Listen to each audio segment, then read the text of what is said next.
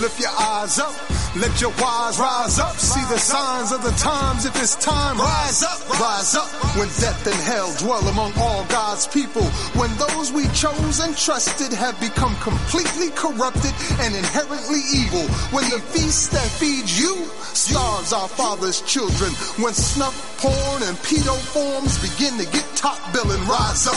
When famine claims millions, when justice gives blind eyes. Peace and welcome to New Abolitionist Radio, a program that seeks to educate, inform, and agitate on the issue of 21st century slavery. Hosted by social activist and spoken word poet Max Parthas with New Abolitionist and actionist Johanna Nalaya and Black Talk Media Project founder Scotty Reed.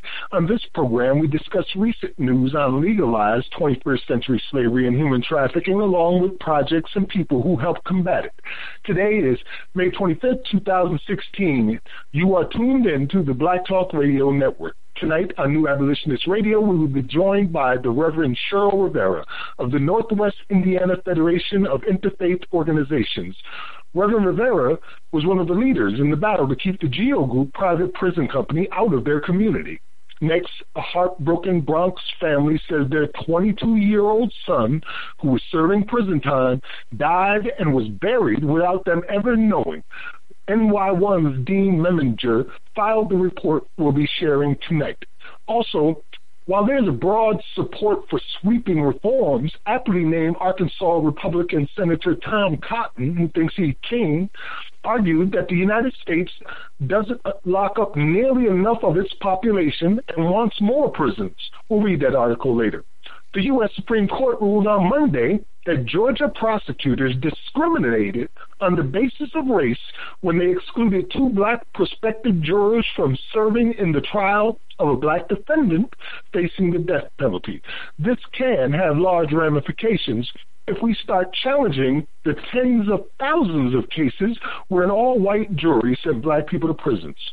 Keeping up with the ongoing organized and simultaneous national prison rebellions the country faces right now, we're, we are seeing a pattern of abuse and retribution against prison organizers seeking nothing more than human rights, dignity, and an end to prison slavery. They are in the fight of their lives, and unless we let their stories be told, no one will ever know the life and death struggles they face today. So saying, our next story involves three men incarcerated in Massachusetts who were working with the Prison Reform Caucus of state legislators and have been thrown in solitary confinement in an apparent retaliation against their activism and an attempt to disrupt further communications. A story I'd like to cover, if time allows it, is out of uh, New York tonight. Yesterday, a U.S. Ju- District Judge Frederick Block, EDNY, issued an extraordinary opinion explaining his decision to impose a non prison sentence on a young woman convicted of importing cocaine based on the severe collateral consequences that she faces. While other federal courts have factored collateral consequences into the balancing of factors required by 18 U.S.C.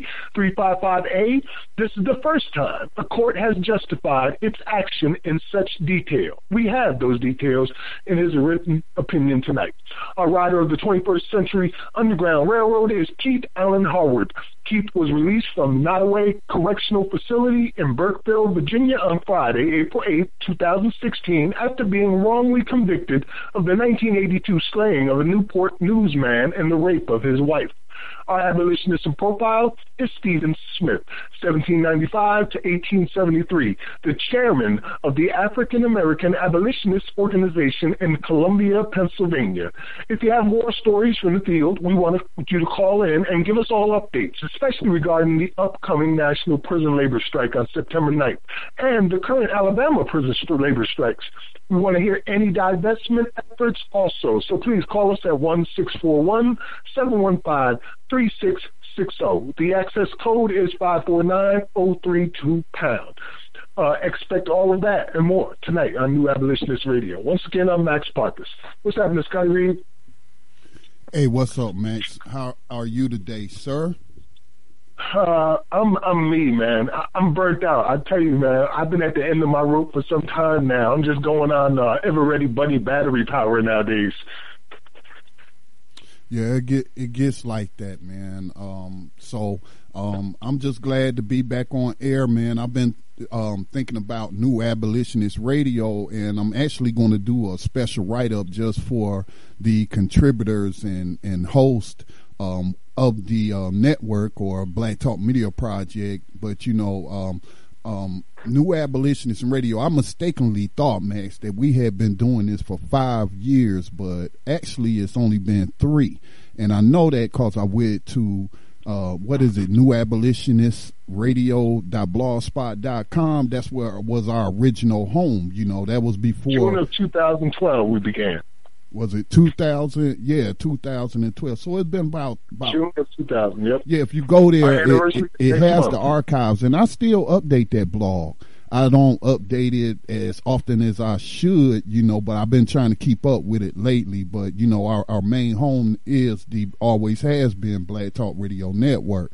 Um, but you know, sometimes websites go down, which we've, you know, hackers, stuff like that. And I've always maintained those blogs as a backup because you can still listen to, you know, Black Talk Radio on those blogs. But it, anyway, you know, uh, that time though, we've been at it so hard, man. It just seems like a lot longer. You know, yeah, it, it just really does, man. And I'm just, I'm just really pleased to see you know, um, our contributions manifest, man, as as the general public, if you will, um, starts using the correct language in identifying um, this as slavery. You know, um, I, I've come to the conclusion that the things we complain about, like mass incarceration, police brutality, police killings, um, judicial corruption, um, biased juries, all white juries. You know, if we look at the recent Supreme Court uh, decision on that death row case, um, but all of those, you know, white supremacy, racism, Jim Crow, whatever, all of those are symptoms of slavery, man. If you put it, if you put slavery when slavery on just looking at the North American continent, you know, for us who live here, um, if you lay out a timeline um, you will see all those other ills we talk about are symptoms of the disease of slavery. You know, all all of it falls under slavery. Uh, different tactics to keep slavery alive, and um, you know, same tactics to keep right on enslaving people. You know, so uh, and specifically black people.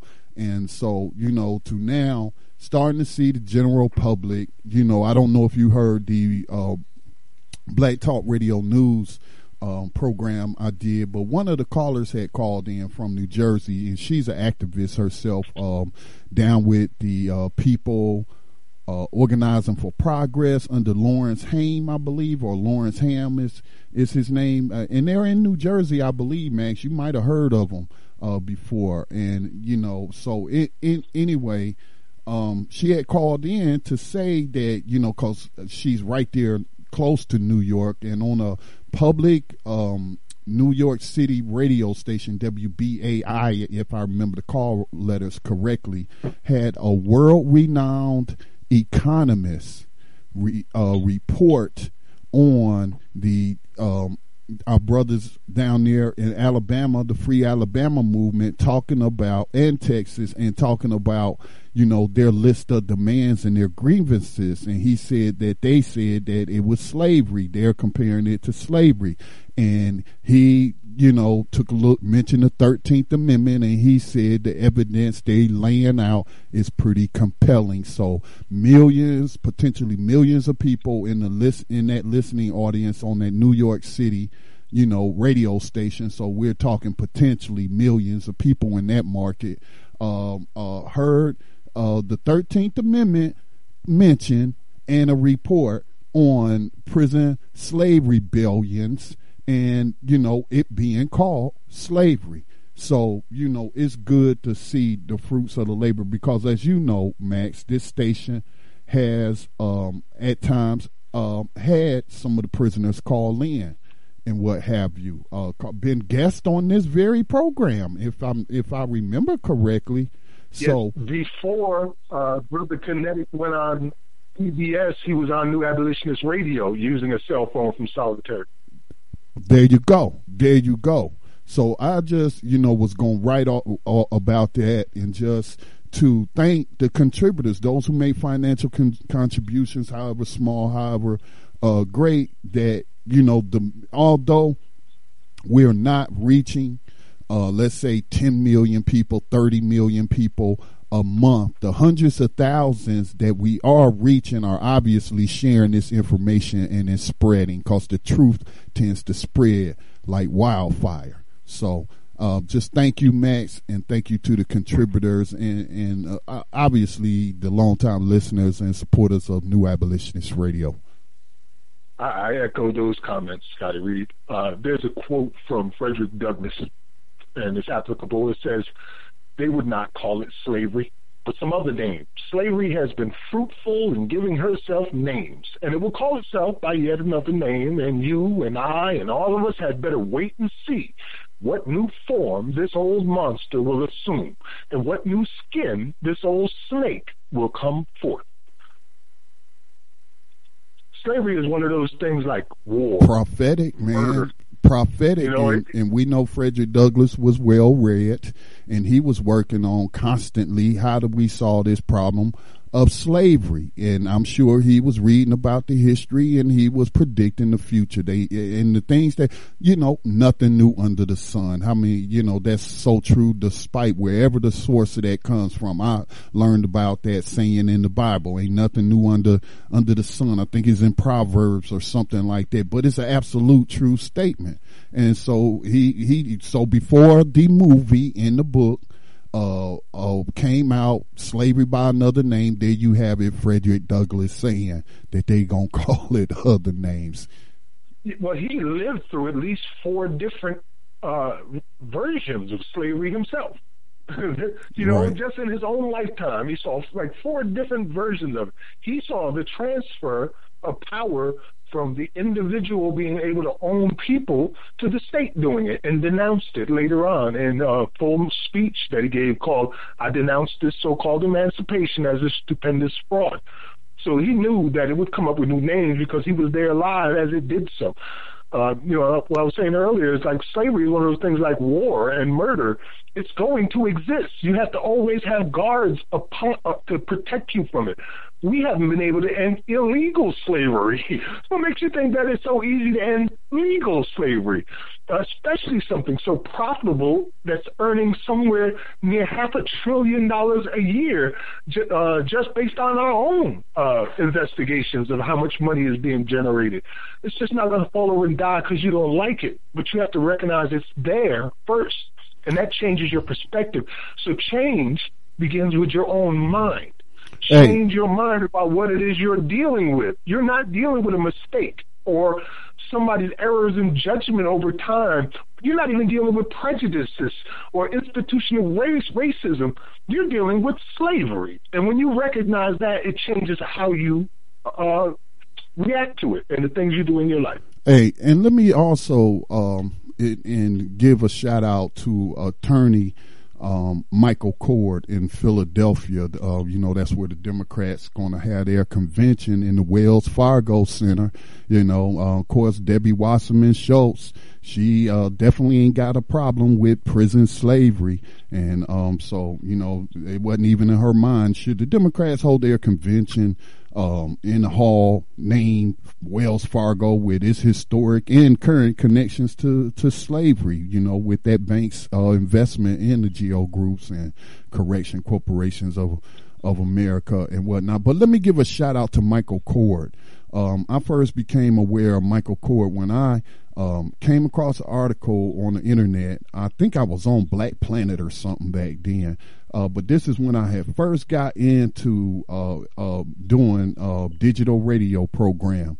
Um, so I came across an article called talking about this organization called Avenging the Ancestors, and they had halted uh, excavation at this site. I think it's uh, where the Liberty Bell is or whatever, but they were going to do some building construction and stuff around there. And they came across these graves and they turned out to be the enslaved victims of George Washington, you know. And so, you know, without to make a long story short, uh, they fought and got honor uh, for those victims, you know. Uh, that's why it was so insulting for those sisters to put out that book, George Washington's birthday, with smiling, you know, uh, uh, slaves happy to make a cake for their enslaver, you know, or whatnot. But Michael Coard published, uh, got an article published in the Philadelphia Tribune. I don't know what their readership is, but Philadelphia is a major city, and that's a major paper in Philadelphia. And all throughout this article, uh, he mentioned the 13th Amendment and how Amer- he used phrases like America allegedly abolished slavery, but the Thirteenth Amendment said this and said that. He's an attorney now. He, he you know, been an attorney for over twenty years, uh, I, I believe, and still practicing attorney. He's also a radio host. I've had the pleasure of being a guest on his program on WURD in uh, Philadelphia, and um, I'm gonna have to go back on there because you know he told me the door is always open. But he got that article in the Philly uh, Tribune. We shared it. I shared it on New Abolitionist Radio uh, Facebook page, and uh, I believe Black Talk. Radio Network as well. And you know, again, going back to what I was saying about changing the language. So thank you, Mr. Coard, uh, an attorney of law uh, for publishing an article, getting it published in the Philadelphia Tribune, pointing out and uh, that the Thirteenth Amendment didn't abolish slavery. Amen to that, man. Uh, you're right. There's quite a few more people who know what they're talking about have come to the same conclusion that we have. Uh, we're talking about constitutional attorneys, uh, people who, who, this is their livelihood. They're, it is up to them to know exactly what they're talking about, and they're in full agreement with us. Like Sister Nekima Levy, uh, Levy Pounds, who uh, is the president of the Minneapolis uh, NAACP, and is also consider, considers herself the abolitionist attorney. Uh, they know what we're dealing with, and they're fighting right along with us to put an end to it but just changing the uh, language you know because that is the like you know i learned about communications from the army. I was a commu- literally that was one of my titles communication specialist right? Um, but the number so we talk about radio and and video television and all of that as weapons of warfare. They are communicate mass communication tools that are utilized as weapons. So, but the number one uh, uh, tool used in communications is your mouth, is my mouth. And again, this was why we say it's so important that, you know, to become an abolitionist, the very least is one, you got to read the 13th Amendment and understand what your reading says that this nation never abolished slavery. They just transformed it to uh, prison slavery. All right. And then uh, do something towards ending it and just spreading that information you know, and telling as many people uh, as possible in casual conversations at the water cooler or wherever you may happen to be. Have you ever read the Thirteenth Amendment? Did you know that they didn't abolish? You're an abolitionist. That you meet my the very minimum uh, uh, requirements to be an abolitionist and doing abolitionist work. So the uh, uh, don't sleep on the importance of the tool uh, that we each have in our voices, you know, and uh, continue to use those every day to spread spread the abolitionist message. And our efforts are more of a corrective effort because uh, we have been conditioned to believe that this is something that it is not, and we're trying to correct that simply by using the proper words: slavery and abolition. Those are the two words that you got to start putting into this conversation. And I, would like to give a shout out to Jim Risk as well, who had uh, information uh, published in the USA Today where he said we need a national dialogue about amending the 13th Amendment. Current implications of the punishment clause should be the talk of every college course in criminal justice. It should be debated in every state legislature and in, in the halls of Congress. Here, in the home of nearly a quarter of the world's prisoners, every American should know about the scandalous persistence of slavery in our nation's most fundamental document.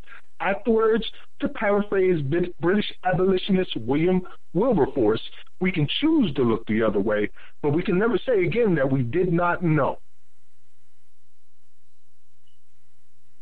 Right, right, right, right. It, it spread, man, and so that's why gave me the ideal to just send that message to our contributors.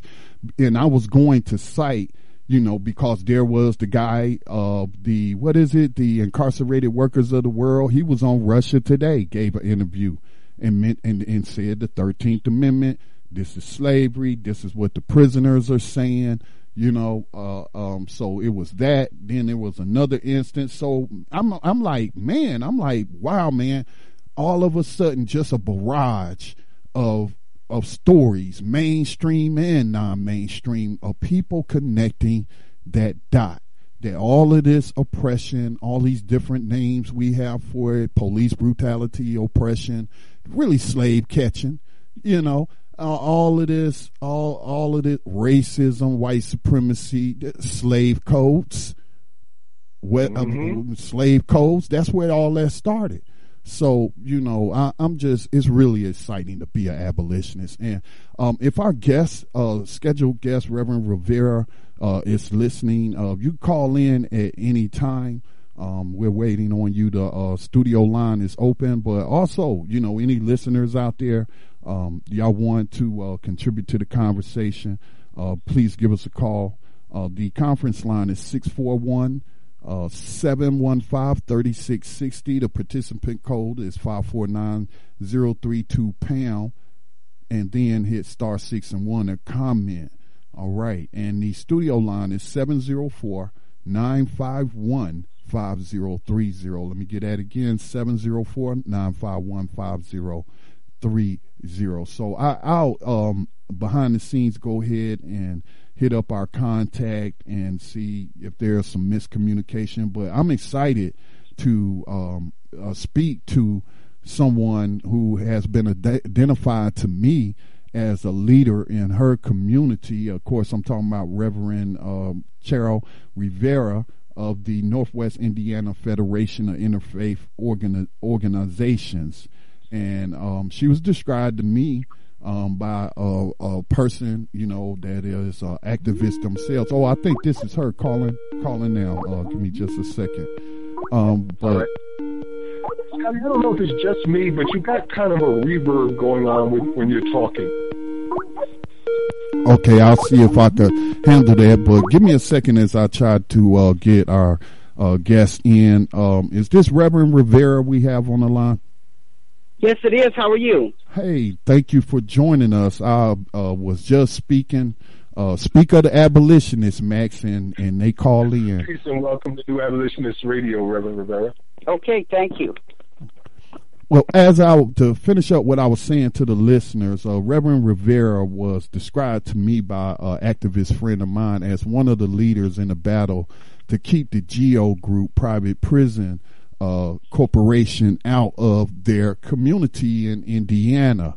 Um, of course, our listeners, you're well educated on the GEO Group. We've even aired um, and gave commentary on their earnings calls, their annual earnings calls. So you're very familiar uh, what we call the Private Prison Enslaver Group, uh, the GEO Group. Um, so um, it's a pleasure to speak to you, Reverend Rivera. I know we only have you for about 15 to 20 minutes, so I'm going to let Max uh, go ahead and get to his questions. And if any of the listeners out there, please don't wait. Again, we only have about 20 minutes with our guests, so give us a call at the uh, appropriate numbers and we'll get your questions in.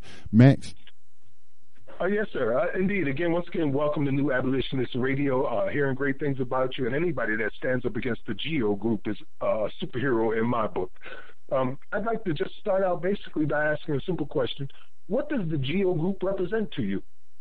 So while so if, yeah, if you want to go ahead and answer that question, uh, while I try to get uh, Max on, and uh, but what does the Geo Group represent to you? Because from what I was reading and what I was told, you know, there was strong opposition to uh, the Geo Group establishing a prison um, or immigration detention facility in your community. So, what what what does that company represent to you?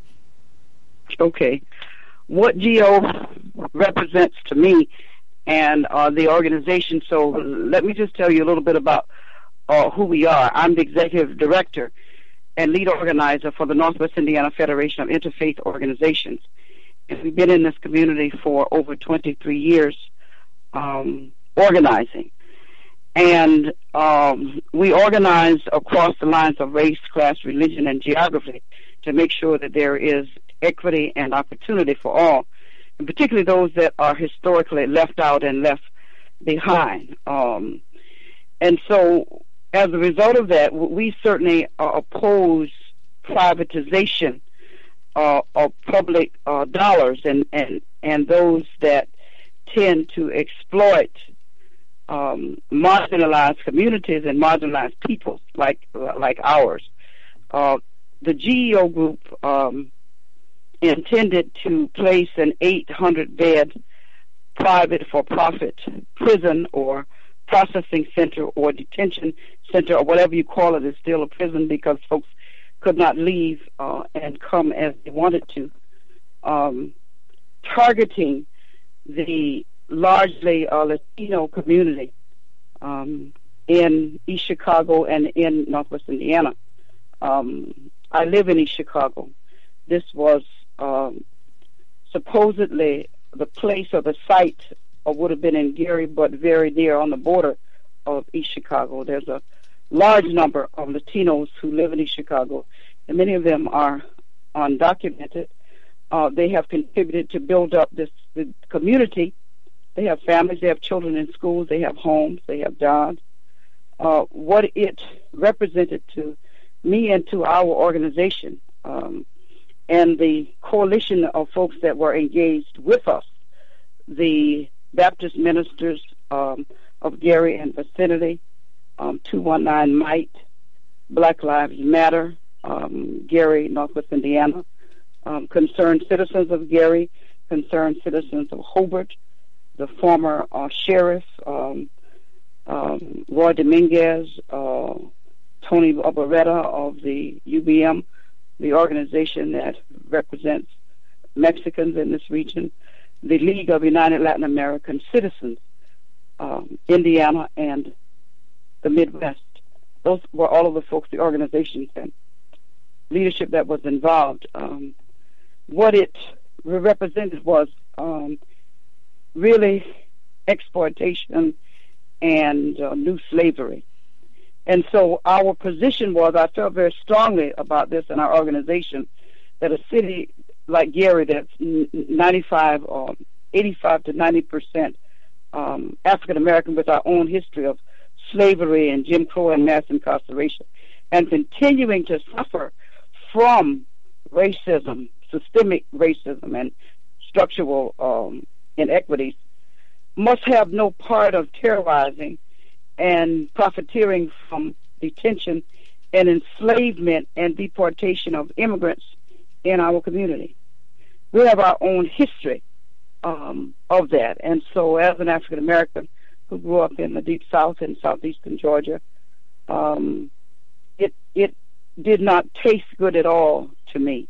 Um, it it it smacks of of slavery, uh, making people a commodity, detaining and imprisoning people for profit. That's what happened to us, placing people on the auction block um, so that that it, it is very distasteful. It's very harmful. It, it's disgusting that um, we would participate in trying to rebuild um, and revitalize a community on the backs of a slavery industry, and that's what GEO represented to us. It still represents that to us. I think that uh, we need to rid our, our country of these for-profit uh, prisons and these for-profit immigrant detention centers.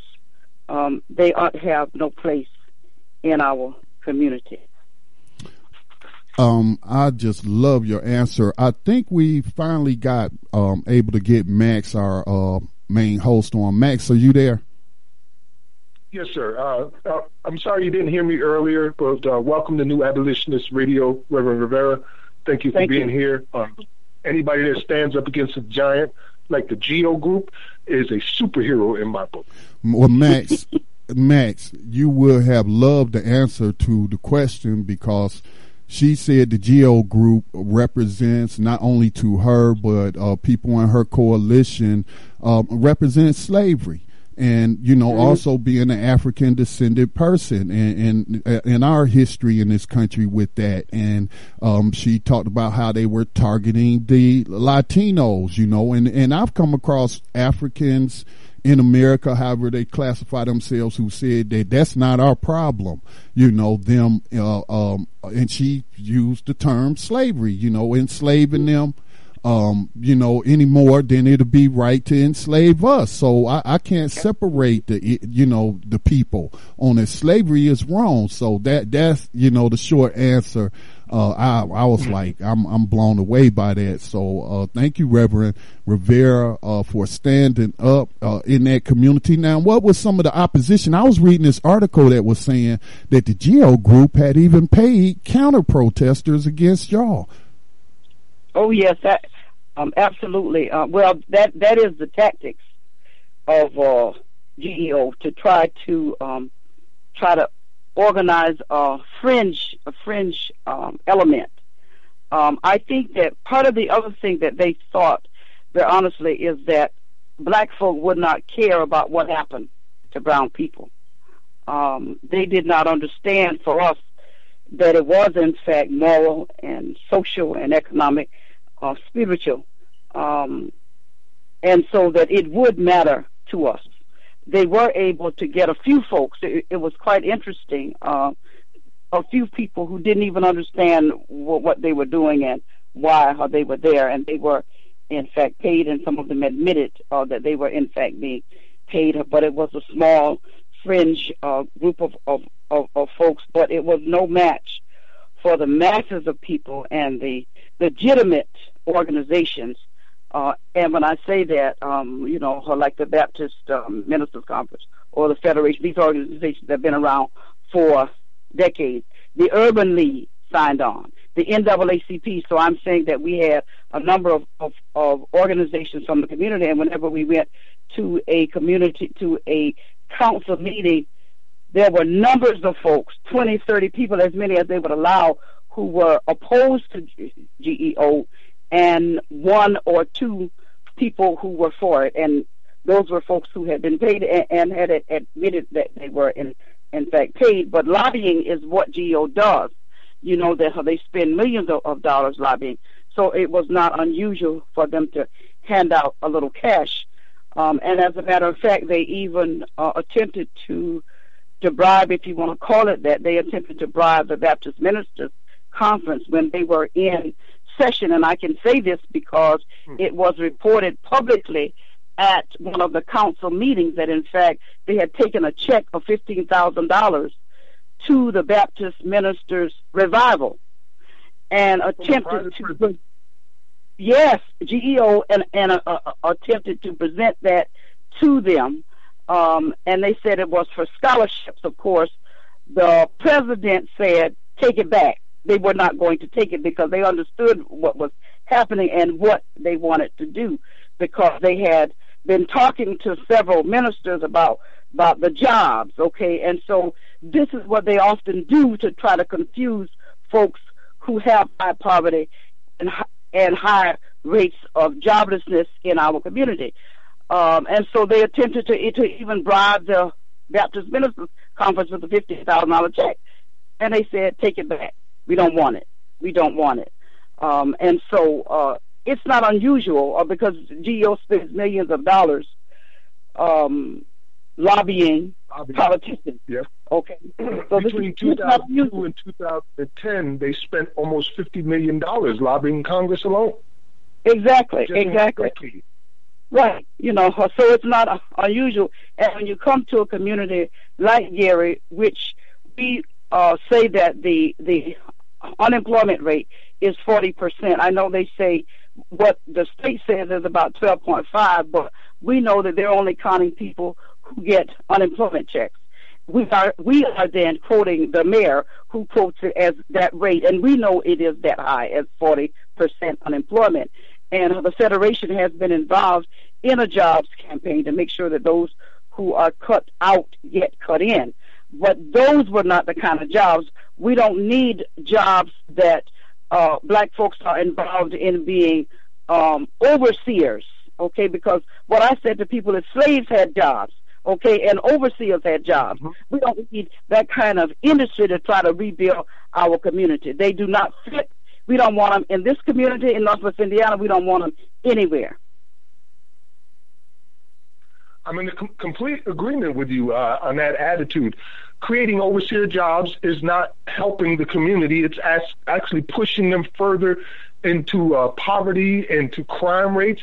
And as long as they have these quotas that the police have now, and the prisons have quotas, they're going to just keep making it seem like they need more cops, and they'll keep putting all this money into policing, and, which and, ends up uh, and appreciating also, the environment and sending the people to prison. Also, on the uh, point of jobs, um, uh, Reverend, um, we've talked to, and among our listening audience is former prison prison guards, and some of them said they came to the realization that you know this was slavery, it wasn't right. Um, but on the other hand, there have been a number of uh, people who say that um, academic scholars who say that it has a harmful impact on the prison guards themselves being Absolutely. locked in. Absolutely, absolutely. Uh, that was one of the things that we also stresses that we were aware of of those um, who suffer post traumatic stress as a result of that, and because of the conditions with GEO cutting uh, staff in in order to make a dollar, and the the um, correctional officers or the prison guards are not uh, properly trained. They're not properly trained, so they're placed um, at risk.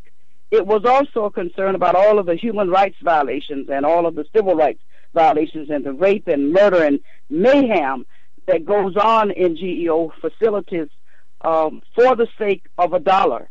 Um, and and and the other thing is that we wanted to make the connection between mass incarceration of, of uh, uh, black folk and brown folk and immigrant detention. We can't separate mm-hmm. those things, and so we have to help people connect the dots. That it is people of color disproportionately because we know that 67% of the of the folks the GEO lock up, period, and having their facilities are black and brown. Um, we wanted folks to understand that this is about folks making money, okay, treating folks as commodity, folks who have been historically cut out, people who are marginalized, and people who have already been disenfranchised.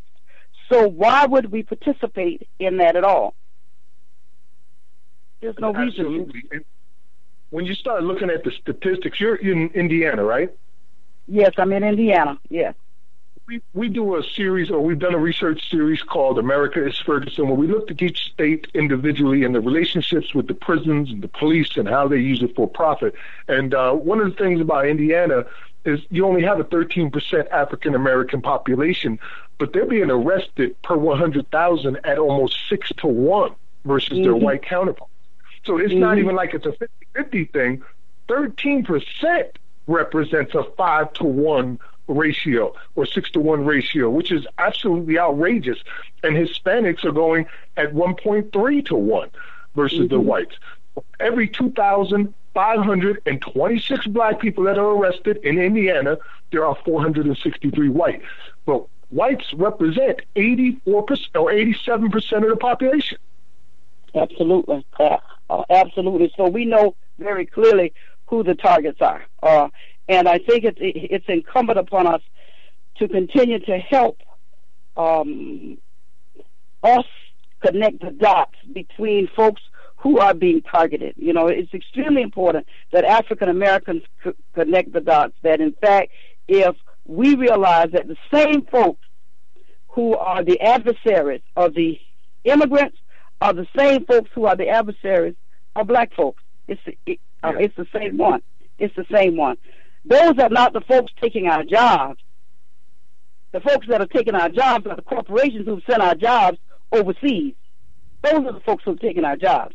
Okay, who have or, outsourced. Or into the prison. Because the GEO who operates prisons that actually has exactly. employee slave labor. Absolutely, absolutely.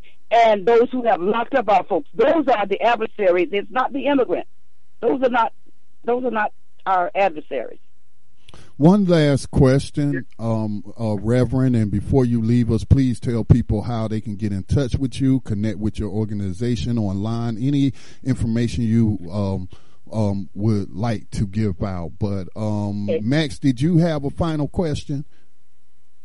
Uh, well, yes, I, would like to add something. I apologize for the technical difficulties that limited our chance to discuss these issues with you, and I hope that we get the chance to speak with you further as allies here on New Abolitionist Radio in this fight that we have together. What I would like, though, is to ask you if you can start incorporating the language of abolition into your argument. Uh, we want to end this system of uh, slavery and human trafficking, and reform seems to be the only option people are being offered, either reform or no reform. But there is a third option, and it's abolition. We start with the 13th Amendment, then we move on to all private and for profit prisons and ban them from this country. Absolutely. Absolutely. Thank you very much. Absolutely. Max, Absolutely. Max, I know you got cut off. We appreciate you being here. I, I appreciate, and I have one last question, but Max, I think when you listen back to the podcast to uh, what you got cut off from because of our technical issues, you will find that the Rev, Rev Reverend uh, Rivera was using that language. Uh, I, Perfect. Using that language. Absolutely. yeah, already. It, it is. A, it is slavery, and we need uh, to continue to educate folks about GEO and how GEO and ALEC are all connected, and all of this truth and sentencing and three strikes, you're out. All of that legislation, all of that is designed to enslave our people. And so, absolutely, I, I agree with everything that you're saying. We're going to continue this fight.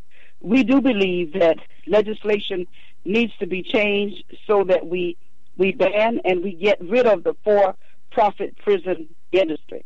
Yeah, that's what we need to do. and, and my my last question um, is a good segue from what you just said. Is do you feel like this issue of slavery has been adequate adequately addressed during this presidential uh, campaign season with you know politics being um, you know so focused on primarily right now with this this uh, uh, November election coming up. So um, have, I mean what are your thoughts on the no, no, no. it has not.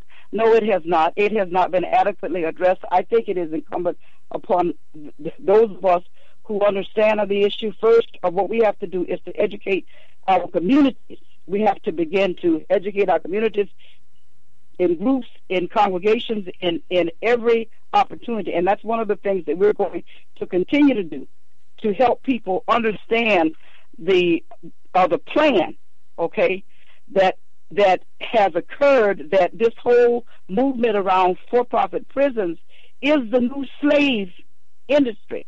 That in mm-hmm. fact they intend to keep our folks locked up to destabilize and dismantle communities of color because they don't want to see what will happen in 2050 when the majority of the folks in this country are people of color.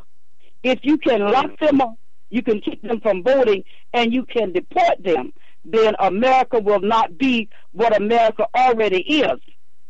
People can avoid that reality. But I do not believe that adequate attention has been given during this this uh, primary season to the conditions of poverty, to the conditions of mass incarceration. To just mention it in a segue does not address the critical needs of the community and the harm that it is causing to our community. So our organizations, we are continuing to work on that and we're planning now how we can continue to educate folks in our community to connect the dots between mass incarceration, mass uh, immigrant detention and deportation, and the mass unemployment and the poverty in our communities, and so, solutions. As a representative of the church, you really have made me happy because with the church starting to get behind this movement, that can happen. We can educate people simply using the church because this is something that the Lord wants. He wants you to be free. I mean, I mean, the church has always played a historical role in abolition in this country. You know, um, so so yes. Um, before you go, uh, Reverend Rivera, again, thank you for your time. Would you give out um, your web address? How can people, if they want to support the efforts of the organization, what what how can they contact you? I would. They can contact me. Uh, this is Northwest Indiana Federation of Interfaith Organizations. I'm going to give you our uh, communications uh, chair. The uh, that is Carolyn McCready, and her number is 219-484-5726. And the email is R as in Robert, Y as in U, A5 at Comcast.net, or they can email me directly at Rev, that's R E V, dot Rivera, R I V E R A, at live dot com. Again, that's Rev, R E V, dot Rivera, R I V, as in Victor E R A, at live dot com. And they will get me directly. Well, uh, congratulations on the um, battle win in this long war to end slavery once and for all, for real, this time in this country. And we hope to have you back on. You've truly been um, a morale booster for me tonight. So thank you. And you have a great thank night. You. Thank you. Thank you. Okay, bye bye. Man, sister, inspires me uh, on so many levels especially regarding representing the church, to know that the church is starting to get behind this issue boosts me as well, Scotty. Uh, is Yohanan here by any chance? Um, no. Um, man, we've really been having some communication issues. I'm gonna try. Um, at this time, I, I might have mistakenly called the Reverend back. Um, I'm gonna try at this time to try to get back in the conference line, but it wasn't picking up uh, my keystrokes to dial into the conference line, and, and you said you this couldn't hear her. This service is provided in high definition by freeconferencecallhd.com. Please enter your access code See, followed it's by the not pound. reading, man. This menu will Skype is tripping. Uh, the conference line, I, I can try it again. Um, use the flag. This flash is why we need one of those million dollar donations like uh, Bryan Stevenson got, so we can get the right equipment and, and things that we need to keep this going strong and steady and clear. Yeah, I mean, in that case, you could set up a server, you know, but you had to have like a business line, uh, ISP uh, account, and you set up a server and you put the conference call software on that server and you run everything, um, you know, from there. But problems like this still can occur. Um, it, it really can, man. That's just the nature of you know technology and software and all that stuff. But I'm gonna try to get uh, back in there, but you know, um, if All right. not, Should should I go over the story while you do that, or, or do you? yeah, need yeah, to- yeah. While I'm doing that, man, but you might hear something though. This service is provided Okay, in I'll- high I'll definition pause by during the sound. freeconferencecallhd.com. Q&A Try to session squeeze in as many started. these stories as you can, so we'll take advantage of whatever minutes are conference is being Uh, recorded. First one I want to talk about well, what's happening out in the Bronx, which really is not uncommon when you think about it.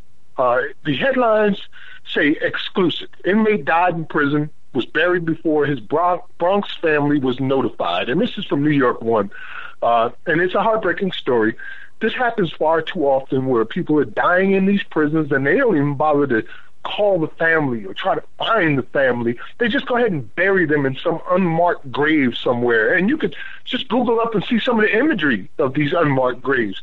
Nonetheless, here the story says a heartbroken Bronx family says the 22 year old son, who was serving prison time, died and was buried without them ever knowing. New York One's Dean Meminger filed the following report. With tears rolling down his face, Lonnie Hamilton said he's living a nightmare. His namesake died in prison and was even buried without the family knowing it. And this is a conversation that they have in print where it says Hamilton. I want to know why my son is dead. I want to know why you buried him without asking me. I want to know why we weren't allowed to properly send him off. Meminger says, Where is your son's body? And Hamilton answers simply, I don't know. Lonnie Hamilton, 22, was doing time at Marcy Correctional Facility outside of Syracuse. He was convicted in the Bronx of robbery His family says they tried to reach him for several weeks and then decided to send him a letter looking for his prison's address on May 6th. They went on the state's correctional website. They were shocked to see he was listed as deceased. He died on March 18th. Wow, that's a hell of a way to find out that your child is dead at 22. I'm thinking this can't be right. Has to be some sort of typo or joke or whatever. So we start reaching out to the facility, his father says. Days later, they finally say he is deceased, as he was already buried in a cemetery near the prison. They just buried the man on prison property. State Corrections tells New York One it made several unsuccessful attempts to reach the inmate's next of kin. His father, they say, uh, the phone number didn't work. Corrections says it also searched Hamilton's belongings for contacts but couldn't find any. They also reached out to police in Georgia where Hamilton was originally from. His father says he is easy to find because he lived in the Bronx for many years and that's where his son was arrested. He was picked up from my doorstep. They knocked on my door, said, Is your son here? And he was taken out of my home. He said, So they knew where I live. They have nothing in writing at all to date that says their son is deceased. They have no autopsy report of how their son died. They don't know anything, said the Reverend Kevin McCall of the National Action Network. The family says they were unofficially told their son committed suicide, but they find that hard to believe. They want his body exhumed and they want their own autopsy done. They are also calling on an independent investigation. And that's the conclusion of that story.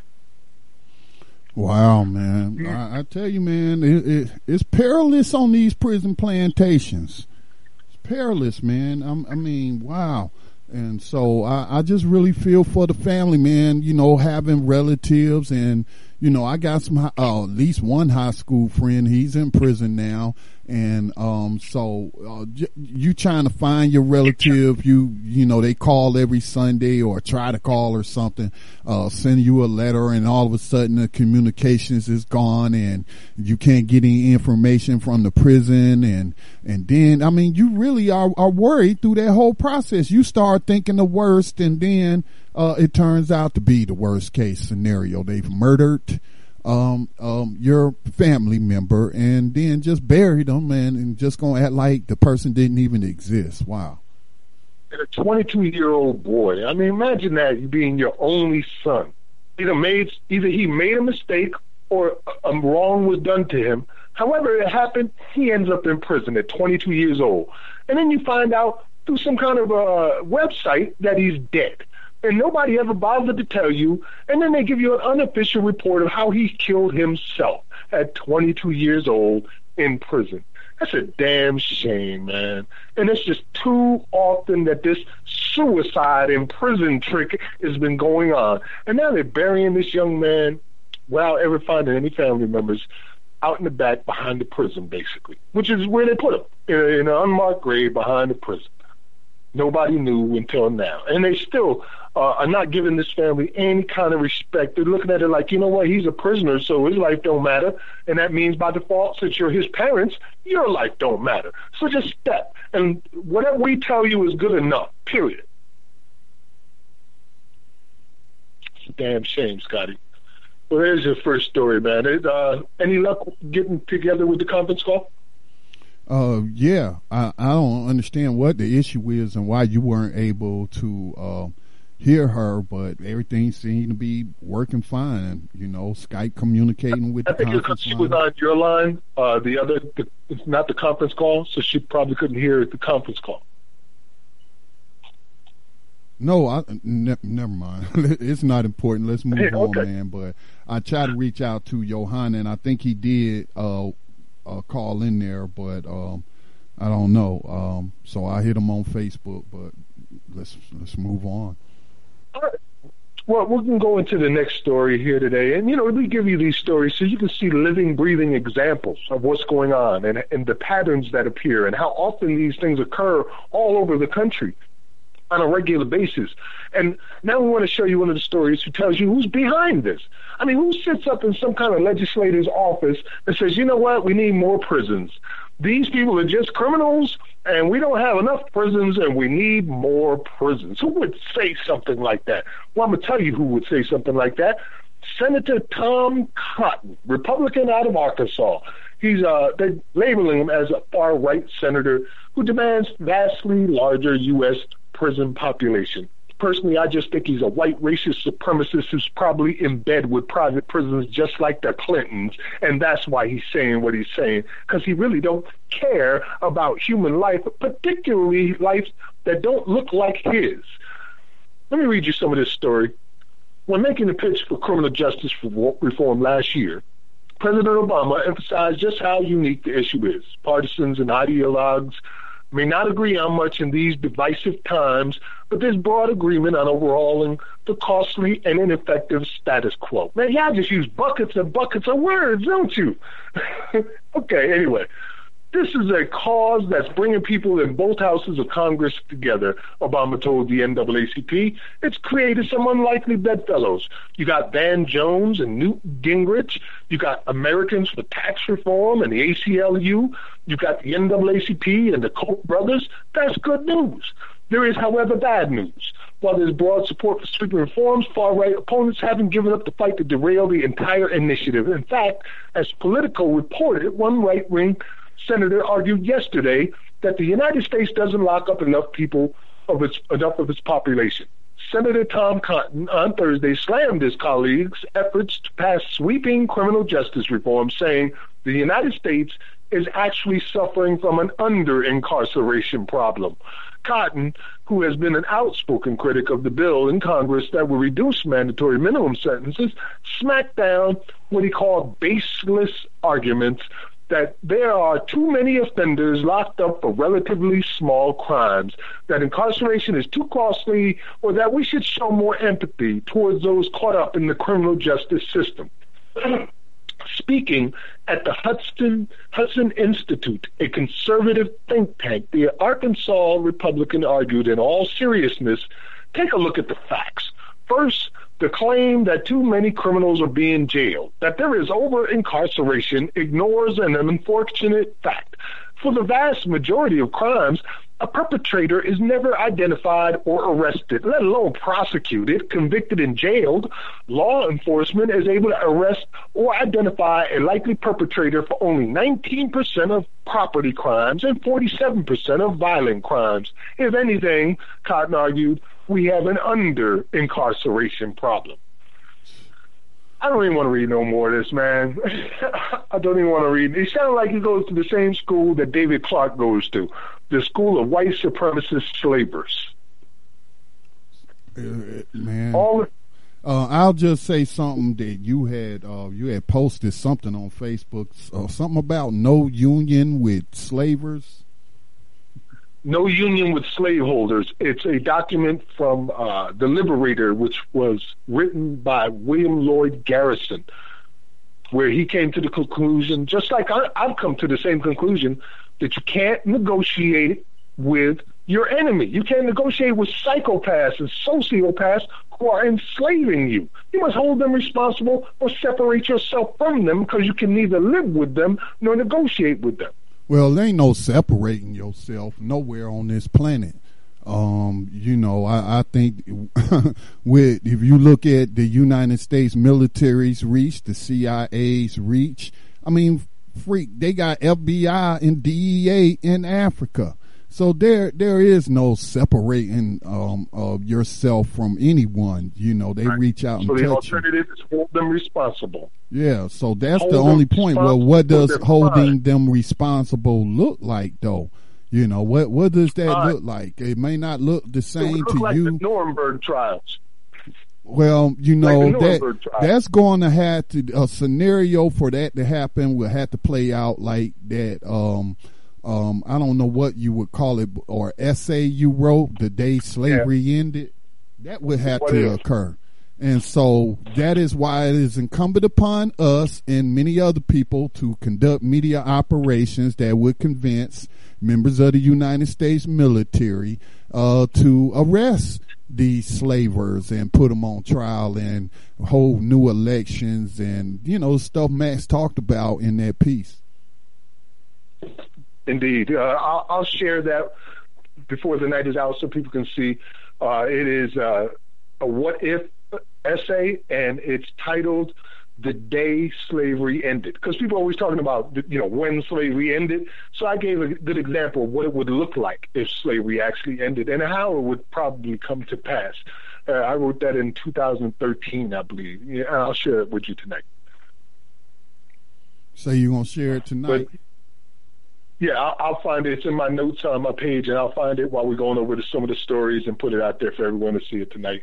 But it, it's just a what if of how it has would have to come across because you got a lot of these slavers who are in positions of very high power, and they don't want to go to prison, just like the Germans didn't want to be prosecuted for their crimes. Yeah, like Hillary Clinton responsible. Like Hillary Clinton, like Bill Clinton, like Henry Kissinger, like um, you know, uh, the whole Bush family. Um, you know, we go on and on and on and name the names and, and what have you. Right, right. And if we don't hold them responsible, they're only going to continue with the same thing, figuring I got away with it last time, so I might as well do it worse this time. So it's just only going to get worse. And we have to hold these people responsible for their crimes against humanity. What they're doing is criminal and it, and they should be charged with these crimes, particularly like a Hillary Clinton. The GEO Group, who our guest was talking about tonight, only exists as it does today because of the Clintons. In 1994, when Wackenhut went public as Wackenhut Corrections, that was in direct relation with the crime bill being pushed by the Clintons at the time. And within a short span of only four years, their stocks uh, I believe it was 2 million shares was initially given out, had multiplied tenfold. That's how this whole prison system, the way we see it today, started. And now the GEO Group, group is the largest employer in the entire continent of Africa as far as private employers are concerned. That's a hell of a lot of growth. There it is. Talk Radio Network is made yes, if you can hear me from the Black Talk Media Project a North Carolina-based nonprofit engaged in the production and distribution of independent digital black media. Find out more by going to blacktalkradionetwork.com or blacktalkmediaproject.org and look for the menu tab, Crowdfunding Black Media. Black Talk Media Project, helping to provide you with new black media for the new millennium.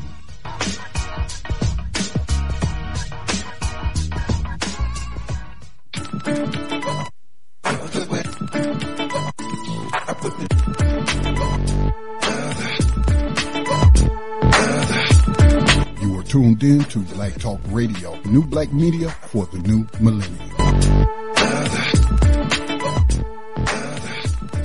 Uh, hey, Scotty, do you have this story available? Uh, would you like to cover it? It's on New Abolitionist Radio. Yes, sir. And I'm a, I'm going to post it right now on the New Abolitionist uh, Radio page for all our listeners to be able to get a hold of it. Okay. There it is. And um, okay, let me see. What we got here, Supreme Court rules prosecutors violated the Constitution when excluding black jurors. Look, I don't even need to read the article. I could just tell you um, about the case. All right, so this is this is involving a black male um, who was uh, said to I need the race of the of the victim, the alleged victim, is immaterial. Doesn't matter if she was black. Doesn't matter if she was white. Somebody was killed, and he got convicted for it. But as they were picking the jurors for his trial, they were writing like the letter B. I guess that stands for black, um, and the letter N. Uh, y'all want to take a guess at what N stand for?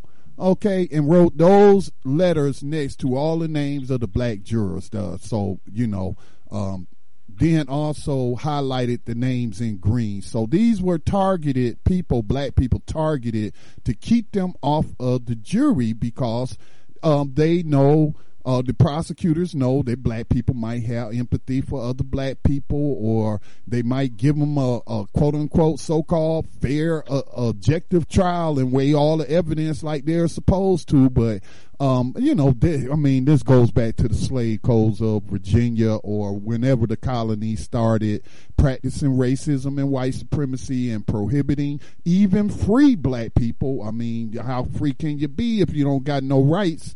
Um, you know, excluding them from the jury pool. So that's what happened in this in this case is uh, they excluded all the black people from the jury, and the Supreme Court heard the case and they uh, reversed it, saying that you know the prosecutors, the court was practicing racism, um, it, and you know technically it was a violation. They said uh, Timothy Foster had argued that the exclusion of African Americans from the jury tasked with weighing his case violated the Constitution, which prohibits states from using what are known as preemptory strikes to leave out jurors because of their skin color. All right, because the way that the way that it is for those who aren't familiar with the way the court uh, um, system work or when you go in court for the slave blocks and what have you.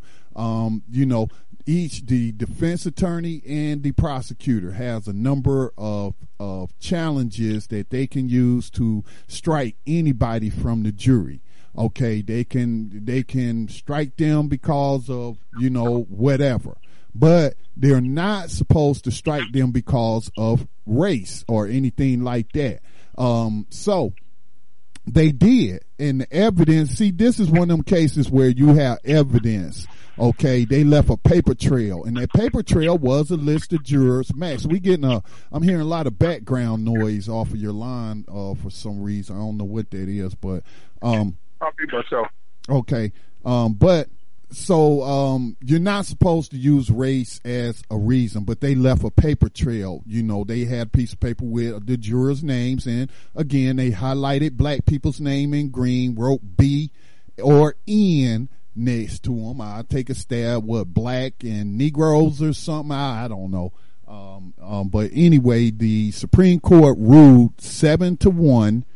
Um, and I talked about this the other day on BTR News. Uh, old Clarence Thomas being a single person on the Supreme Court who ruled, who dissented and, and voted against, uh, saying that this guy's rights was violated. The picking of this jury was unconstitutional. Now, let me address something else and then, uh, Max can give his comments and any other listeners out there, y'all can, you know, chime in as well.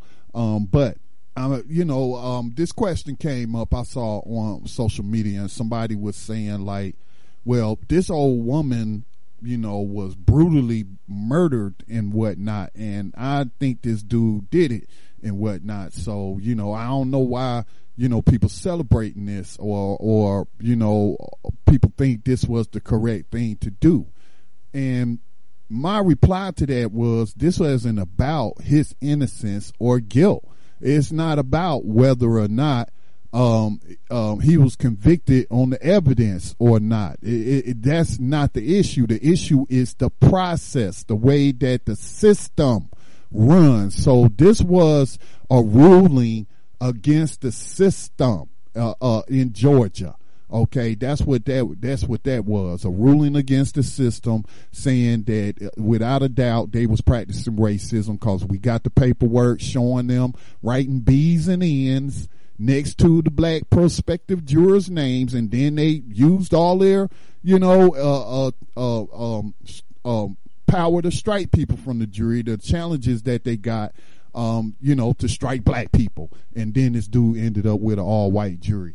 Okay, um, so um, and and like I discussed on BTR News, that kind of was like local to North Carolina, and this also could have applications all over. Well, it does have applications all over um, the nation and the territories and the colonies of USA Inc. Uh, because North Carolina had a racial justice act that was passed before the Republicans took total control of the state legislator, uh, le- legislation and, and, what have you. Um, and they repealed the racial justice act, but it allowed uh, death row inmates to challenge you know, their convictions and their placement on death row or, you know, through by the same thing. If, if black people was targeted to keep them off the jury to stack it with, with potentially, potentially white supremacists and racists and what have you, then, you know, this is in violation of the principles that we hold most sacred and it's in our sacred documents and all that jazz and what have you. So, um, this could have why it should have, I shouldn't say could, it should have widespread implications on death row cases, um, you know, uh, in the, in the, in the states and the courts.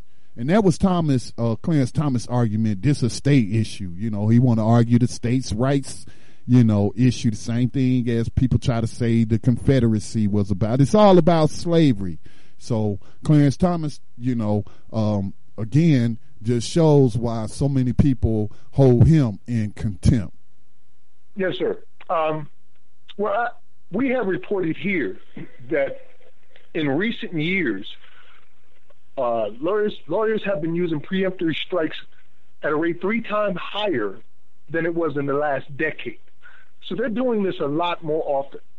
We just want to make it clear, and this is a, a, a constitutional issue now, that it's not okay to have an all white jury under any circumstance for a person who is not white, particularly by African Americans.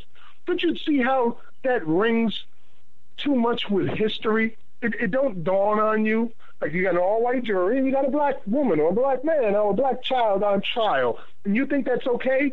No, that is not okay. Just like it's not okay to have a 95% white prosecutor uh, prosecutorial pool. That's not okay either. When you're sending a primary, primarily people of color to prisons, and nine out of ten of your prosecutors are white, that, that's not okay. And I don't know what makes people think it's okay or constitutional. It is strictly race based. And as Scotty mentioned, as you mentioned earlier, it wasn't about this this person whether he did it or not, or the brutality of the crime. It's about the system itself and how it's working. This is what Judge Olu Stevens is going through in Kentucky, where he stood up against this type yeah, of yeah, yeah, yeah. racism. Yeah, Max, I was just thinking that I was going to wait for you to uh, finish up, but I was going to ask you that question. Do you think this could have applications to his case, Judge Stevenson's? I mean, it's the same thing. This is what he was fighting against, and now the Supreme Court, we could say, vindicated him with this decision. I guess you could say the Supreme Court did vindicate him, but we knew he was right. He knows he's right. It's those who are standing against in, him. in legal that were wrong. terms, this could help his case because Yeah. they're trying to disbar him and probably throw him into slavery or something. and all because he stood up against these all-white juries. He thought that it, it was unfair to have a all-white jury pool where the lawyers have selectively chosen white people to try a African American in a state or even a county that has a large African American presence. So yeah, it could hold applications for him, and in my mind, it can hold applications for anybody is that's out there that has been tried by an all-white jury. I mean, if we started doing that with black people, how do you think they would act? You get all these white people in there, and it's an all-black jury every time. My they, my they would be brother had an all white jury. okay? My baby brother had an all white jury. They ain't even had no evidence. Said that he had broken into this man's trailer and stole some jewelry and a big flow model TV and all. How one person able to do that, I don't know. But um, even said that the man came home, got into a shootout, and it was blood on the floor, and the assailant had been shot. They the stupid newspaper here even had my brother's name in there as being shot. Obviously, my brother had not been shot. Uh, seriously, I mean, and I'm, and guess where I was? Off serving my so-called country while they was putting my little brother into slavery, you know. Um, but he had an all-white jury, no evidence whatsoever Okay, none. No evidence that they recovered from a pawn shop or something like that, something with his fingerprints. No, no forensic evidence, no blood match, you know, cause somebody got shot allegedly and all this and that. And, and, and that's what happened. All white jury, uh, with a white judge. Um, and, um, I wasn't here to tell you if any of the bailiffs was black. I again, um, was in, I think I had recently gotten out of boot camp or something or AIT, Advanced Individual Training. But that, yeah, man, all white jury happened to my brother. Yeah, it's, it's just not okay. Uh, the Sixth Amendment says that you have a right to a speedy trial by a jury of your peers. A jury of your peers would imply that these are people who are treated like you equally under the law. That is not the case at all. And we know that simply by the fact that 95% of all prosecutors are white. That stands as testimony that you don't get a free, fair shake right there. If the structure of our justice system is predominantly white, then how is it possible that an all white jury is a jury of your peers? And we're talking about the pink unicorn called the Sixth Amendment because we know it doesn't exist. Only 5% of cases actually get a trial nowadays. 96 is 96% of all federal felony cases plea bargains. 94% of all state felony cases plea bargains. Backroom deals that have nothing to do with courts at all. They're just negotiations between lawyers that leave judges sitting there issuing out these mandatory sentences. Well, you know, this all reminds me though of this issue had come up before, you know, with the whole Michael Brown thing and the whole grand secret grand juries and all of this and that. And one of the proposals that I made to what is it, Campaign Zero, uh, offshoot of Black Lives Matter, DeRay McKesson and others was part of that. And you know, early on, you know, I had submitted a proposal to them that we make that uh, issue of empathy testing for the jury pools, not just cops, but empathy testing and and what have you because you know um and and then I wouldn't even say just putting more black people on the jury ain't gonna solve the problem. Well, I mean, hell, you got a black president right now. How's that helping? All right, so so you know, obviously, just putting black people on the jury, we don't know what the mindset of these black people are. They might have, you know, uh, suffered from terrible brainwashing all their lives, and and and and actually, you know, believe in the whole red, white, and blue, and and all that kind of crap. But um, um, people should be tested, man, to see, they have these tests to see if they can actually be quote unquote fair and objective you know, and if, and if you know they empathize with with police too much or too little or empathize with poor people or you, you know what I'm saying? These are all things that they have tests for, man. And we should be more as a society, uh, society based on justice should be more selective in who it gives the power to send people into slavery or or sentence people to death. Now, obviously, I'm about abolishing slavery, but I'm being I'm talking in terms of when there's crime. I do feel like there's got to be punishment. Somebody rapes my daughter, I'm gonna kill them. You know what I'm saying? And so, if we want to go back to you know uh, um, frontier justice, as they used to call it then, you know, uh, we do need to have courts in place to, you know, try people for murder, rape, things like that. Uh, uh, but in terms of these nonviolent, victimless crimes, all of that is, is to keep putting people in, in, into slavery. So, um, if, if people have that power, which a jury does, I think we ought to be more selective about uh, who we allow on those juries as a society, and there's a number of tests that could be employed to that end, to those ends, psychological testing. You know how often I hear people, uh, people European descent say, "I have never experienced racism, so I can't tell you how it feels." Uh, because I'm not subject to it, I can only empathize. You know how often you hear things like that. So how the hell do you expect to judge somebody?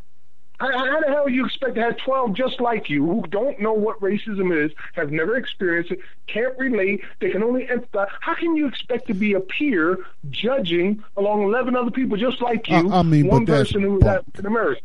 That's that's garbage. That's garbage. And I know some black people or non-white people who would agree that white people don't know what it is to, you know, uh, what it feel like and all, all of that. I don't buy into all of that. Um, we know everybody knows what mistreatment is. Uh, everybody either has been on the receiving end of mistreatment or they have mistreated somebody. So let's not act like people don't know what mistreatment is. I mean, they even put you in jail for mistreating animals and whatnot. Well, that's all. That's all uh, uh, uh, racist attitudes and, and things of that nature, where you mistreating someone based on the level of melanation in their skin, the texture of their hair, for being different than you. You still know, so I, you know, a person knows what it's like to be mistreated. Well, you know, so for them to say, well, at like they're so mystified or racism is so complex, uh, no, it's a form of mistreatment based on skin color. It ain't that complex to understand.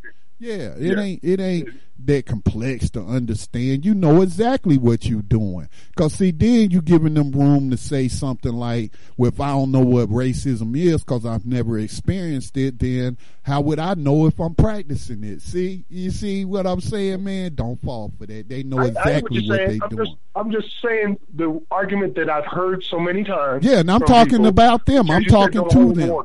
I'm talking to them. I understood what you're saying, and I'm that's what I'm saying. If somebody said that to me, don't you know? Just just stop with the games. Uh, area code seven five four. Area code seven five four.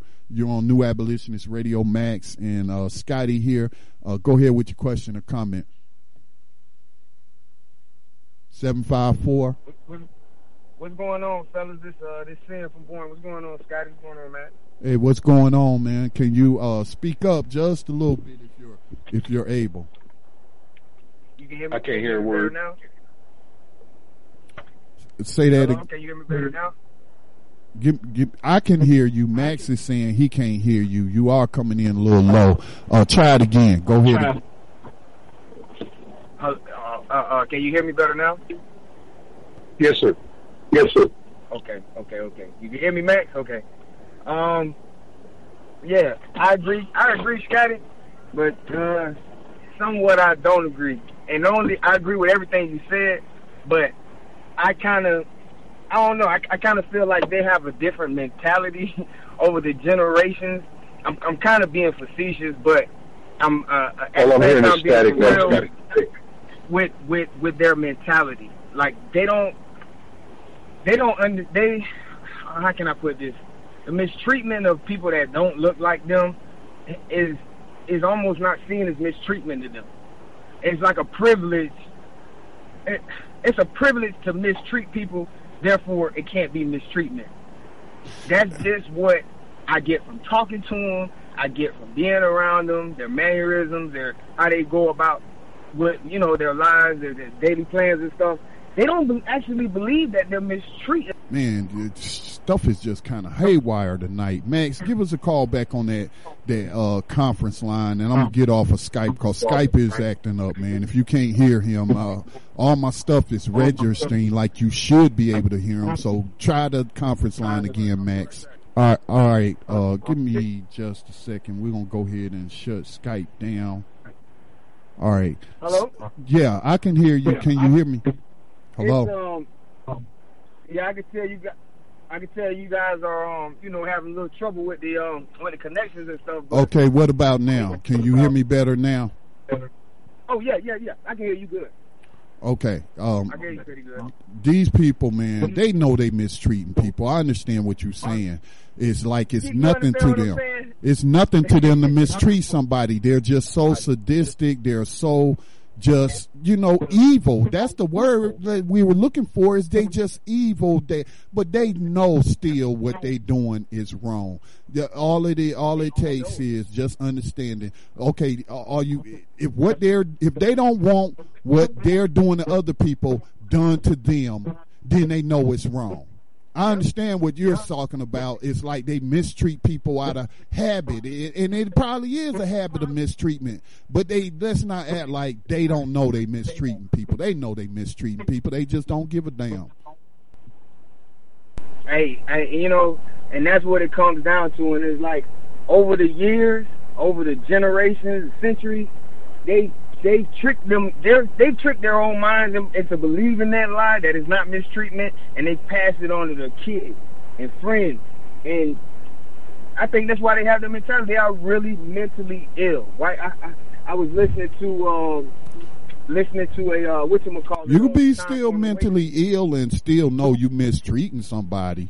These people know they mistreating somebody. Uh, if they didn't, they wouldn't deny it. They wouldn't try to cover it up. They wouldn't try to, you know, everything just be out in the open. Sure, hell yeah, we're locking up all these people in, in prisons because they're niggers and we hate niggers and they would just be all out in the open with it. They wouldn't try to hide it. So when you try to hide something, that tells me that, you know, you don't want other people to see because you know it's wrong or they think what you're doing is wrong even if you don't. So they know what they're doing is wrong. Come on now. We know that. You're right. You're right. And I agree with that. I think they try to, like I said, I think they tricked they, themselves over the years into not believing it until they call out and don't got nowhere else to go. Or maybe that's, that's one of the most Huh? Or maybe they trying to trick, keep tricking us, not trick us, but keep tricking us into accepting it. Yeah, yeah, but why in the midst of them doing that, and they've been doing it for centuries, tricking, tricking, tricking black people into thinking that racism don't exist, they're not being racist, and and all these other things. But you see, once you get, and uh, once again, I thank you, brothers, from the bottom of my heart, man. I, I, look up to y'all. 37 years old, and I look up to you, gentlemen, because now, even with, I'm still reading, I'm still learning, I'm still studying, but now I, before I would call them out and get angrier and get and eventually lead to you know hands on. But now my my my my mouth is so wicked that when they come at me, everything I'm breaking it down. I'm breaking it down, and I'm telling you, I'm dead. Y'all probably experience it too. The most one of the most exciting things in the conscious life is watching a racist break down. After you cut off all of the avenues, oh my gosh, man, they come out. You know what? You know, and they, and that's how my mom always told me. That's how I can tell when you lying, saying, or when you guilty of something, because you get loud, you get animated, and that's exactly what happens. So yeah, they usually fall on logical fallacies. Yep. all this, you know, they're quick to bring up. A lot of them quick to bring up Christianity, and I don't, I don't, I, although I don't ascribe to it like I used to, because you know, uh, uh, uh, Dr. Browder has brought me out of that. Dr. Browder has taken me to another place. But they they try and use that. So you know when they use it, I don't get upset, and I don't try. I, I just I don't try to turn it around. I just pull out what they're saying and and put it present it to them in that way, and it's the same thing. It breaks down. It's like one of the last vestiges. Um, and I, I also wanted to comment on um on uh what's new going on with Hillary Clinton. I've been um I've been for a while now. I've been posting on as much as I can on, on the media sites and talking to as many people as I can about, especially our women, about listen. The reason the reason that you had so many tears in the '90s, so much crying, and you had to pay so much money for genetics and and send so much money for commissary, the Clintons the Clintons, and if you if you if that woman wins again, I mean if that woman wins, Bill Clinton will be back, and you can you can you can uh, uh, uh, take it to the bank that somewhere soon is going to be another law like like like the crime bill that was passed, and it's going to be even more blacks who get locked up this time, and, and, and well, non-whites, I should say. It's going to be a hundred times worse. Uh, say what now? It'll be a hundred times worse. I'm trying to tell you, a hundred times worse because then I'm hearing about how she's reaching across the aisle to some to, to Republicans and all this. She's just trying to bring it all back again, bring it all back where they're all on. They all be on the same accord, anyways. To me, when it comes to how they get their, their money, how they make, how United States makes its money, and, and and war propaganda, all that stuff. All Democrats and Republicans always in cahoots, anyway. But it's like if she gets in there, it's like if Donald Trump get in there, he gonna he gonna rub a lot of people the wrong way, and it's a lot of things. If she get in there, man, people, it's gonna seem like the she, whole government just coalesce. if Hillary look Donald Trump, I would rather a a four year reality show of Donald Trump. I, I you know what I'm saying because I you know he just ain't gonna go up in there and go butt wild, but. You know, I'm still saying that he's bad. I don't want to see him uh, in there, but Hillary Clinton is a mm-hmm. hundred times worse. I'm telling you, she will bring death. She will bring you destruction. She will bring you slavery. Mark my words. Yep, I agree, Scotty. I a hundred, a thousand percent agree. And like I said, I thank you, brother, because a few months, well, yes, some months ago, I would not have known that. I would not have known how evil and despicable. I was one of those that got caught up in that crime bill. You know what I mean? In in, in the nineties, I went ninety nine. Ninety nine, I went to prison, and it was because of the laws, the uh, the uh, uh, selling drugs or whatever, possession of drugs within a thousand feet of a school zone or a government property or all that. Three years minimum mandatory. No, no nothing about trial or anything. Three years, and then we could talk about everything after that. So I was one. I, I got caught up in that. And um, you know, like I said, I'm just talking to every anybody I see, even even white people, anybody I see, I'm, I'm telling them, hey man, vote Bernie.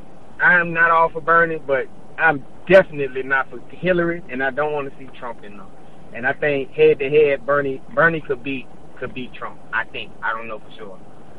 Um, well, yeah, man. I just. Huh? And Sanders is the only one, and of course, like all politicians, he got his warts, but he's the only one who is a part of a coalition of progressives in Congress that actually introduced an abolitionist bill. You know, abolish twi- uh, private prisons and jails, as we were talking about uh, with Reverend Rivera, who was saying the GEO Group shouldn't even exist. Mm-hmm. Mm-hmm. And I, I um. I was listening to him speak about something. No, I was listening to you. Uh, was it you or somebody else talk about him? And um, I think that's who I'm. I, I, you know what? I'm not gonna vote. I, I'm. I, I tell you that I'm not voting for that reason. You know, like Michael said, you don't got nobody to vote. Don't vote. You got nobody to vote for. Well, you vote to well, yourself. There you go. I suggested today that Bernie Sanders pick Michelle Alexander as his VP. Hey, write my name in, man. Go go to the polls, man, and write Scotty Reed in there. I'll take the job. no, I ain't now, Scotty. You No. gonna start a movement now? hey, but seriously though, seriously, man, that's how you get in the jury pool. Um, that is how if you are are registered to vote, then you know you qualify to be on the jury pool. They don't want us on the jury pool as uh, the stories we've read. So even if you don't vote, you know that's a reason to register to vote, just to get in the jury pool, man. You know, just doing any anything we can to resist the system on any level, resist slavery on any level. We could prevent one slave from going in uh, by us being on a jury and voting not guilty on a non-violent, victimless so-called drug crime. Then you know we we have really done something, man. We've really done something. So. Um, I, but I encourage you to vote, man. You know, if you got third party, uh, you're in Florida. I don't know the Green Party in Florida. I mean, what? Anybody challenging them? Well, well, actually, what I did was I joined. Um, I joined uh, one million conscious black voters and contributors, and I, uh, I, uh, what you call it? I sent them my paper to have my my party affiliation changed to no affiliation because I was, of Right. course, of course, I was a Democrat, of, of course. So, but I, I just did that, and um, you know, I, I'm, I'm waiting on it. Well, I guess they they don't send you anything back; they just change it for you. I mean, even going for you going to vote since you're a part of uh, uh, I am one of the million dot com is the website for the movement. Um, one million conscious black voters and contributors. If you're part of that movement, a reason for you to vote is just your voting record, the record showing that you are a vote. And you know, we're trying to build that up as a black voting block, uh, a lobbying entity to where, where we get enough, uh, people affiliated with the movement, um, all over the nation to where then they'll be coming to us like they go to AIPAC down there in Florida. You know about AIPAC down there in Florida where these presidential candidates go down there and tell them how much welfare they going to deliver to Israel. So, you know, that's a reason right right there just for building future political clout as part of that uh, 1 million black voter uh, movement.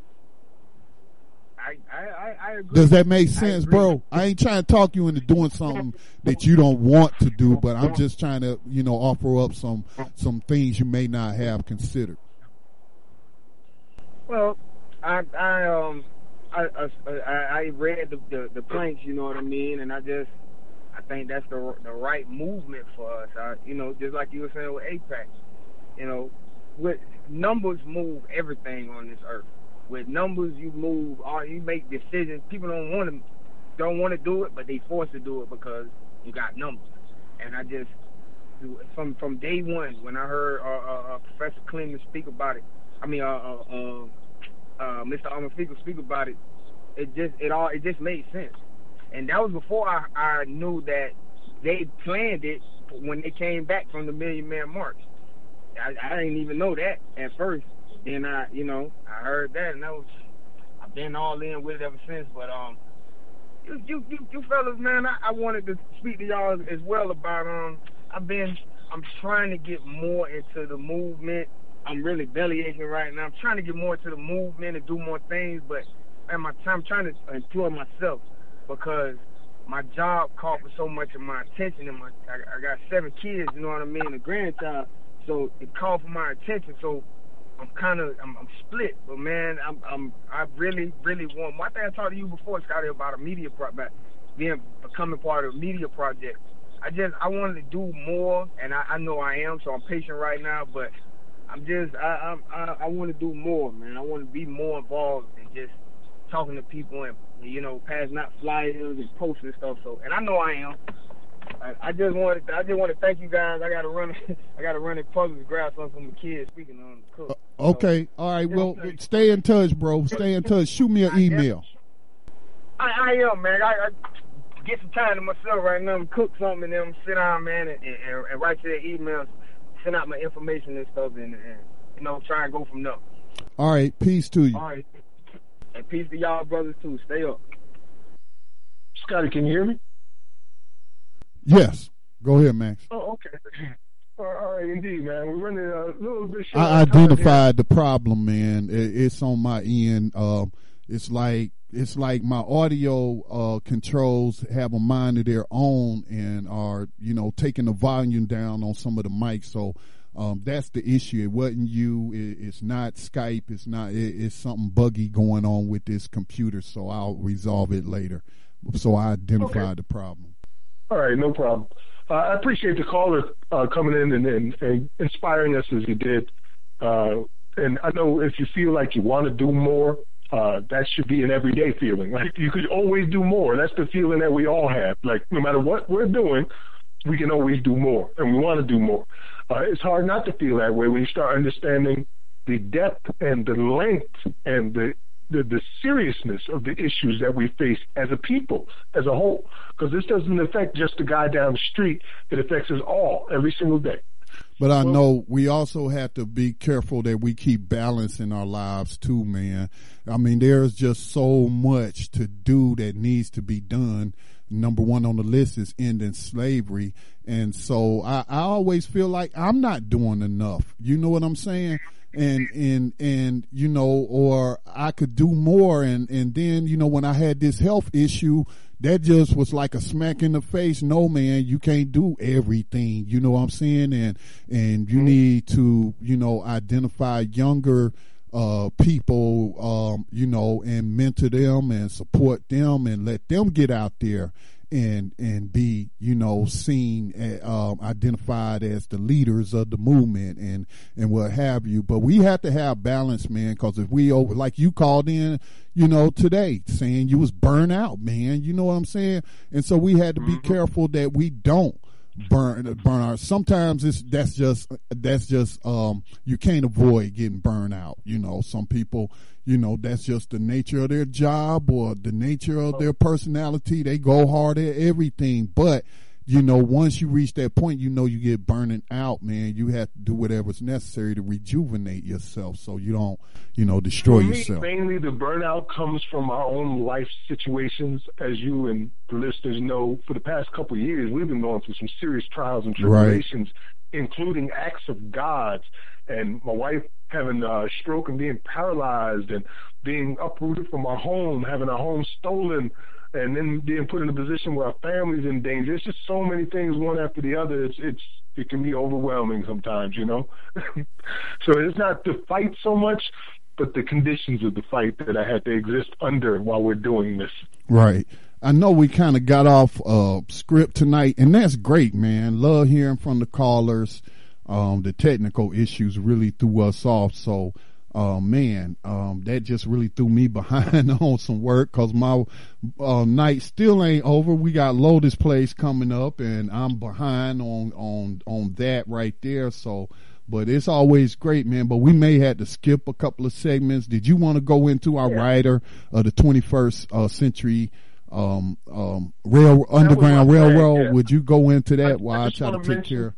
There's Huh? two stories that we won't be able to cover. I just want to mention them. One is a story out of Massachusetts where people who are fighting for prisoner rights within the prisons, because you know we're doing this in tandem right now, are being subject to persecution, and uh, we need to get their stories out. So go to New Abolitionist Radio and share the story regarding the Massachusetts prisoners there who are fighting for their rights.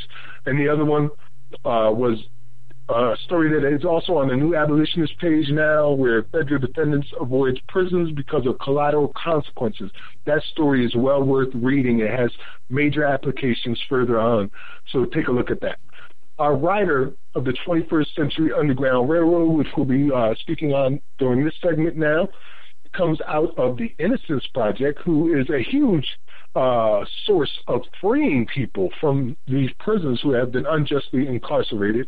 And it's regarding a Virginia man who narrowly escaped the death penalty, exonerated by DNA evidence to be released after serving 33 whole years. And it uh, says here, Richmond, Virginia, April 8, 2016, after the Virginia Supreme Court granted a writ of actual innocence to Keith Allen Ha- Harward on Thursday, Howard is expected to walk out of a Virginia prison a free man today after wrongly serving more than 33 years of a life sentence for rape and murder he did not commit. Man, just saying those words is like, oh. Howard, who narrowly escaped the death penalty, was convicted primarily on the testimony of two Forsonics dentists who said that Howard's teeth matched marks left on the rape victim. During the course of his prosecution, six for, for, forensics dentists falsely claimed that Howard's teeth matched the bite mark of one of the victims. New DNA evidence uh, definitively proved Howard's innocence and pointed to Jerry Crotty as the real assailant. Mr. Howard is at least the 25th person to have been wrongly convicted or indicted based on discredited bite mark evidence, said Chris Fabricant, Director of Strategic Litigation for the Innocence Project, which is affiliated with Cardozo School of Law. We have no idea how many other people have been wrongfully convicted based on this evidence, but any conviction resting on this grossly unreliable technique is inherently flawed. Every state in the nation should be conducting reviews to see if there are others like Mr. Howard sitting in prison for crimes they didn't commit. Moreover, this technique is still used in our justice system, including current capital prosecutions, presents a public safety threat.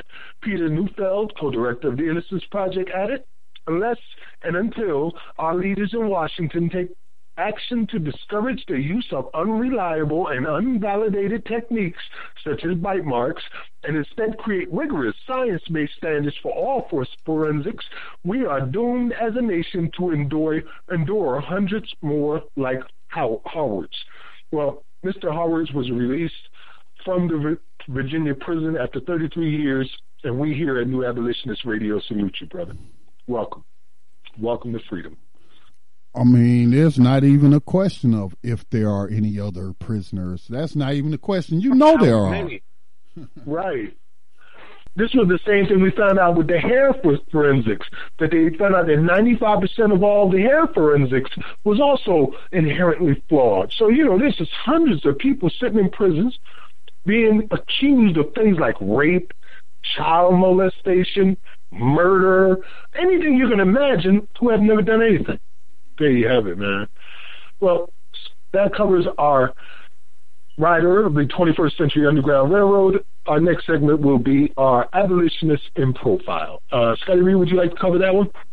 Um, actually, if you could, Max, cause like I said, um, those technical okay. issues threw me off, and I, am you know, engaged in production work for the next program. Sorry, man. Okay, well, let me know when you got your music going, and I'll get started. Okay, let me try. I will try this one right here. Okay.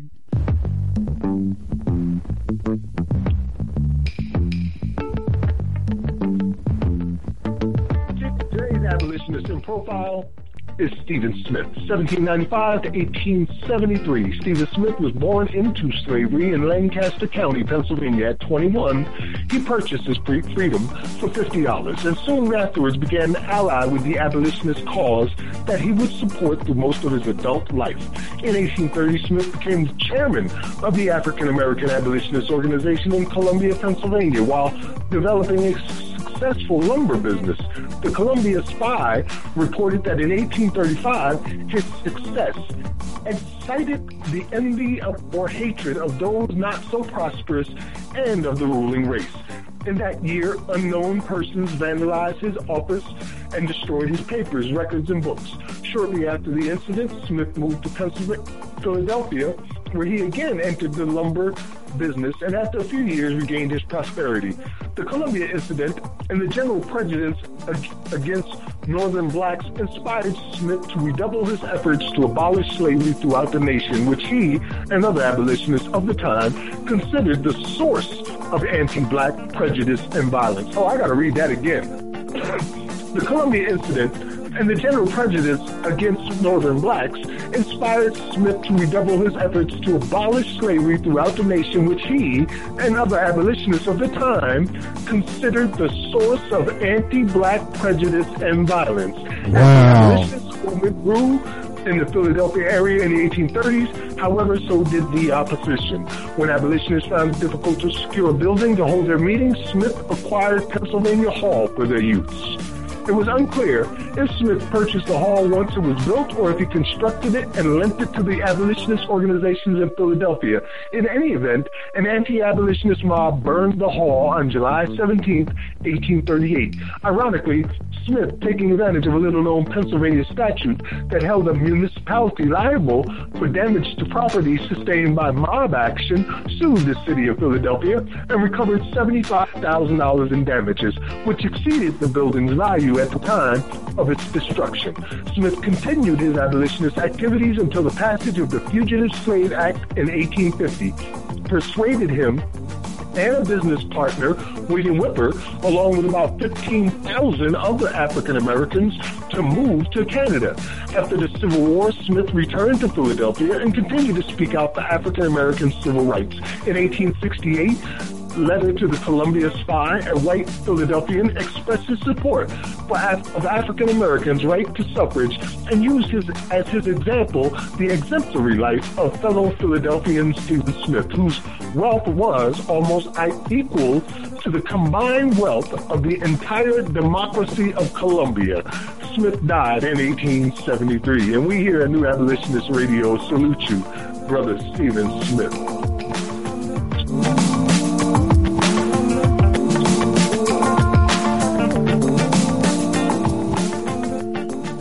Um, wow. So, um, see, nothing new under the sun. Nothing new under the sun. Now, prior right. to you reading that, and I did not even read that, Max. I, I and you asked me to read it. I, I, you know, I'm trying to do this stuff behind the scene. But what was mm-hmm. I saying earlier in the program? And I've been saying over the past couple of weeks about slavery being the main disease and racism and white supremacy being a symptom of that disease. So here we have some elders, ancestors back in when when was when was he running around in the 1700s 1830. and 1830 1830 he was saying that. that he considered slavery to be the number one cause of anti-blackness. Yep. Exactly, Scotty. See, the truth tells itself. Once you start looking for it, we all come to the same conclusions because the truth tells itself. It's not like you have to be getting all off on tangents all over the place. You'll go to a direct uh, point when you follow the truth every time. And they know, like we know, that this is the source.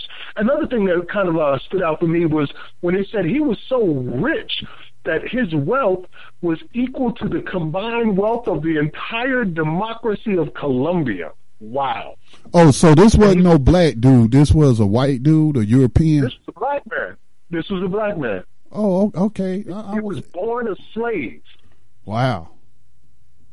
and purchased his freedom for fifty dollars and became that wealthy and used his entire fortune and his efforts for the abolitionist movement.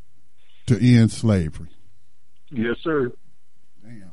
I, I found a, a new hero to add to my list. I got to put him up there next to Frederick Douglass and and uh, Malcolm X and Robert F. Williams and and you know because I mean, um, I mean he just confirmed. You know what I'm saying? I, I, we got to be thinking alike or something to come to that conclusion.